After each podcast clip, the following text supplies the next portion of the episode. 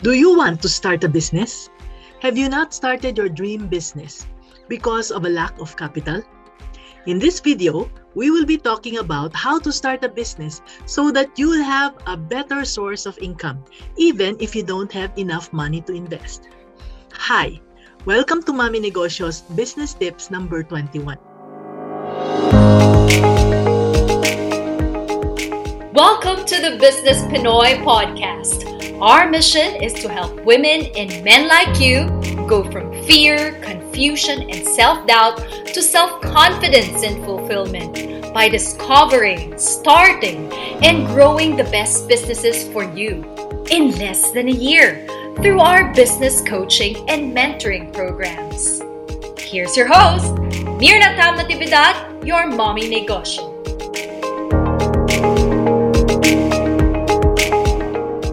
There are 3 points I want you to remember. Point 1, understand that you should never start big. What I've learned from my 40 years in business is that it's a blessing when you don't put in a lot of money when you start. Because when you fail, you won't lose much. Let me repeat, it's a blessing not to have so much money to start. For you to remember better, I'd like you to type blessing in the comments. Okay? So you'll remember the lesson. I have met many OFWs who make this big mistake, and many are still making it now.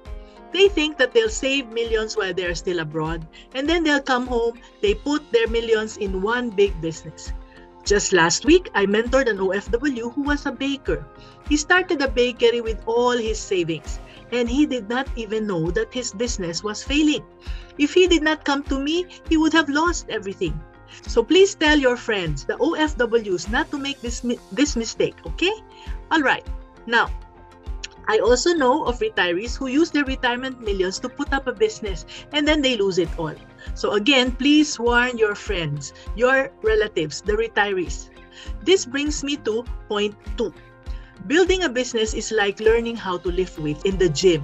You don't become Hidilyn Diaz on your first day at the gym, right?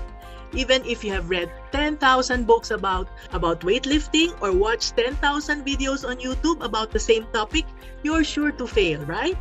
Yes, I remember my late cousin Wilson. When he decided to be a plantito, he bought a few plants first and then he learned.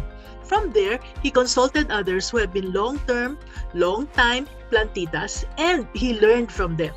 Now, over the years, by growing his plants, he grew his plantito muscles.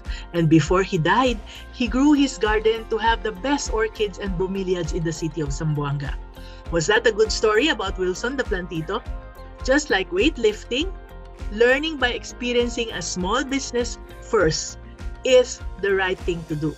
Build and strengthen your business muscles first, and then use your learning to grow the same business or put up a larger business.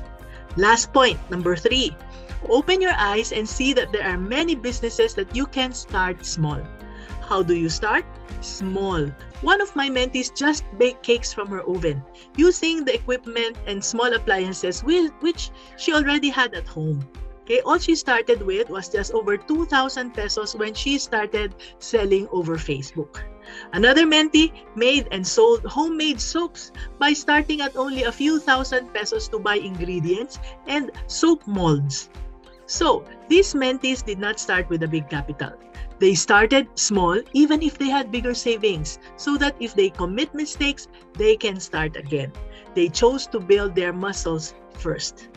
They learned and applied what I taught so that they can build the bake houses of many branches or the bigger soap factory of their dreams.